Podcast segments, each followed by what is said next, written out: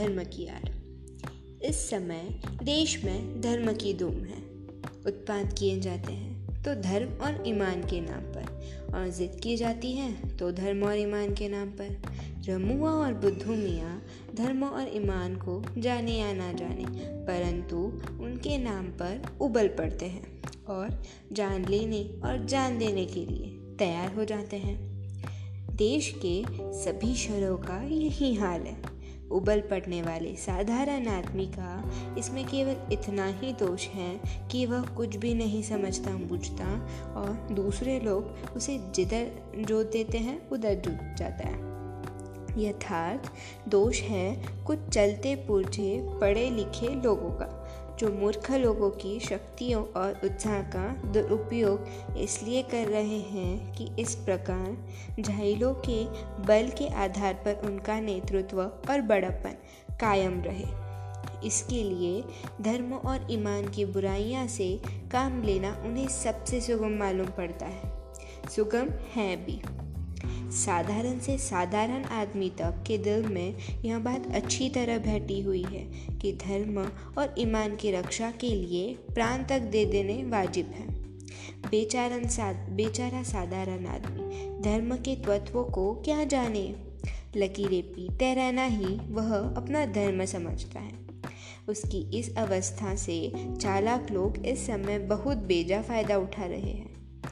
पश्चात्या देशों में धनी लोगों की, गरीब मजदूरों की, झोपड़ियों का मज़ाक उड़ाती हुई अट्ठी लिखाएँ आकाश में बात करती हैं। गरीबों की कमाई से भी वह मोटा पेट पलते हैं और उसके बल से वे सदा इस बात का प्रयत्न करते हैं कि गरीब सदा चूसे जाते रहें, यह भयंकर अवस्था है। इसी के कारण सामाध्य बोलविज्म आदि का जन्म हुआ। हमारे देश में इस समय धनपतियों का इतना ज़ोर नहीं। यहाँ धर्म के नाम पर कुछ इन्हें गिने आदमी अपने हीन स्वार्थों की सिद्धि के लिए करोड़ आदमियों की शक्ति का दुरुपयोग किया करते हैं। गरीबों का धन धंधड़ी द्वार चूसा जाना इतना बुरा नहीं, जितना बुरा यह है कि वह है धन की मार, यहाँ है बुद्धि पर मार। वहाँ धन दिखाकर करोड़ों को वश में किया जाता है और फिर मन मान धन पैदा करने के लिए जोत दिया जाता है।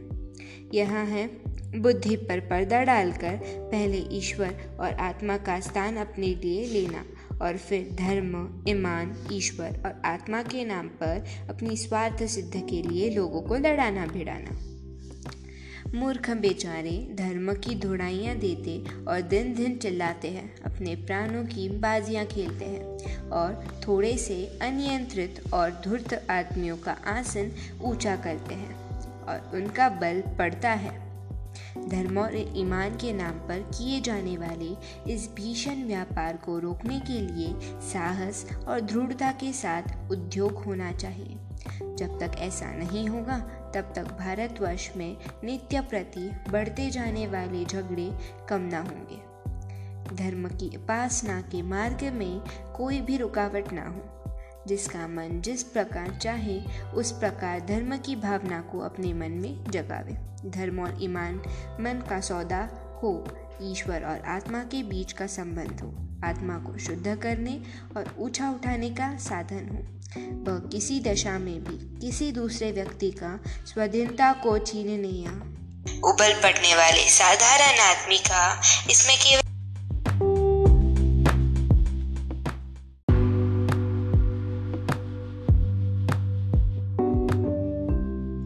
hey guys welcome back to my channel ये है मेरे फ़र्स्ट एपिसोड का सेकेंड पार्ट धर्म की आर्ट और अगर आपको फ़र्स्ट पार्ट अच्छा लगा तो फॉलो करना मत भूलना।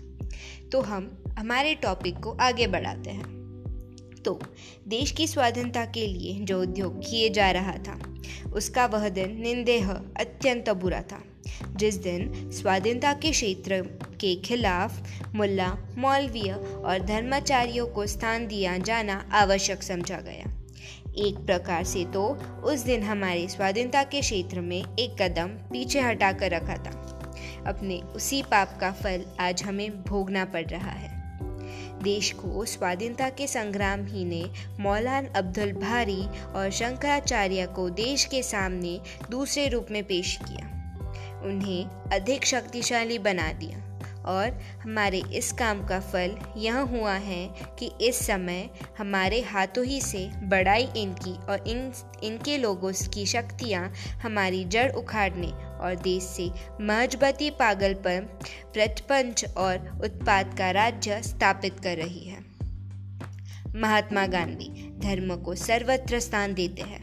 वे एक पग भी धर्म के बिना चलने के लिए तैयार नहीं, परंतु उनकी बात ले उड़ने के पहले प्रत्येक आदमी का कर्तव्य यह है कि वह भाली भांति समझ ले कि महात्मा महात्मा जी के धर्म का स्वरूप क्या है।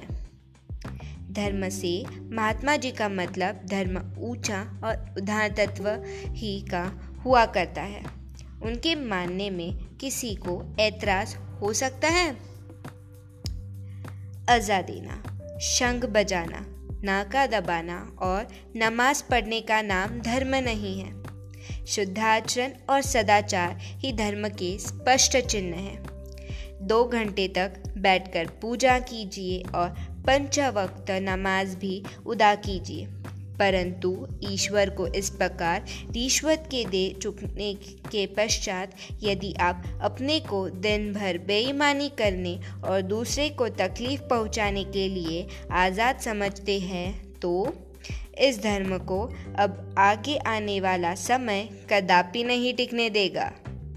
अब तो आपका पूजा पाठ न देखा जाएगा। आपकी बलमन सहायता की कोष्टी केवल आपका आचरण होगी। सबके कल्याण की दृष्टि से आपको अपने आचरण को सुधारना पड़ेगा और यदि आप अपने आचरण को नहीं सुधारेंगे तो नमाज़ और रोज़े, पूजा और गायत्री आपके देश के अन्य लोगों की आज़ादी को रोंदने और देश भर में उत्पादों का कीचड़ उछालने के लिए आज़ाद नो छोड़ सकेगी। अभी तक तो यही तक। आगे देखेंगे अगले एपिसोड में। बाय।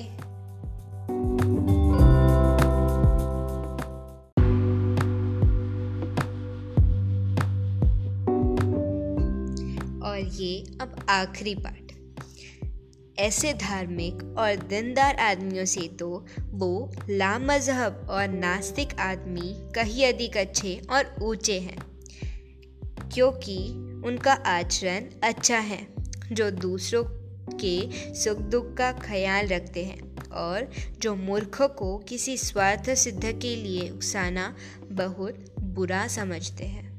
ईश्वर इन नास्तिकों ईश्वर इन नास्तिकों और ला मज़हब लोगों को अधिक प्यार करेगा और वह अपने पवित्र नाम पर अपवित्र काम करने वालों से यही कहना पसंद करेगा कि मुझे मानो या ना मानो, कि मुझे मानो या ना मानो, तुम्हारे मन ही से मेरा ईश्वरात्मक कायम नहीं रहेगा, कि तुम्हारे मानने से ही मेरा ईश्वरात्मक कायम नहीं रहेगा।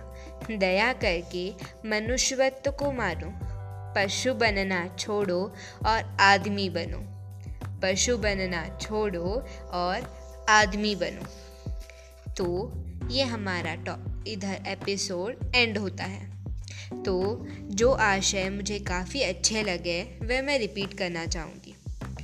उबल पड़ने वाले साधारण आदमी का इसमें केवल इतना ही दोष है कि वह कुछ भी नहीं समझाता बूझता और दूसरे लोग उसे जिधर जाते, देते हैं, उधर जुट जाता है।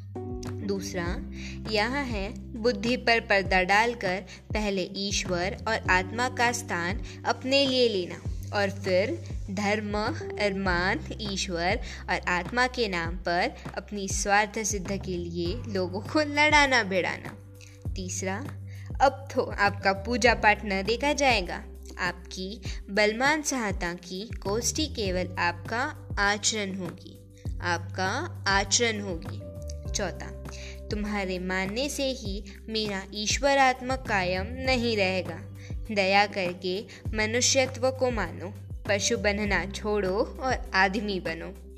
पशु बनना छोड़ो और आदमी बनो। Thank you guys for watching it I hope it was nice to you. Thank you.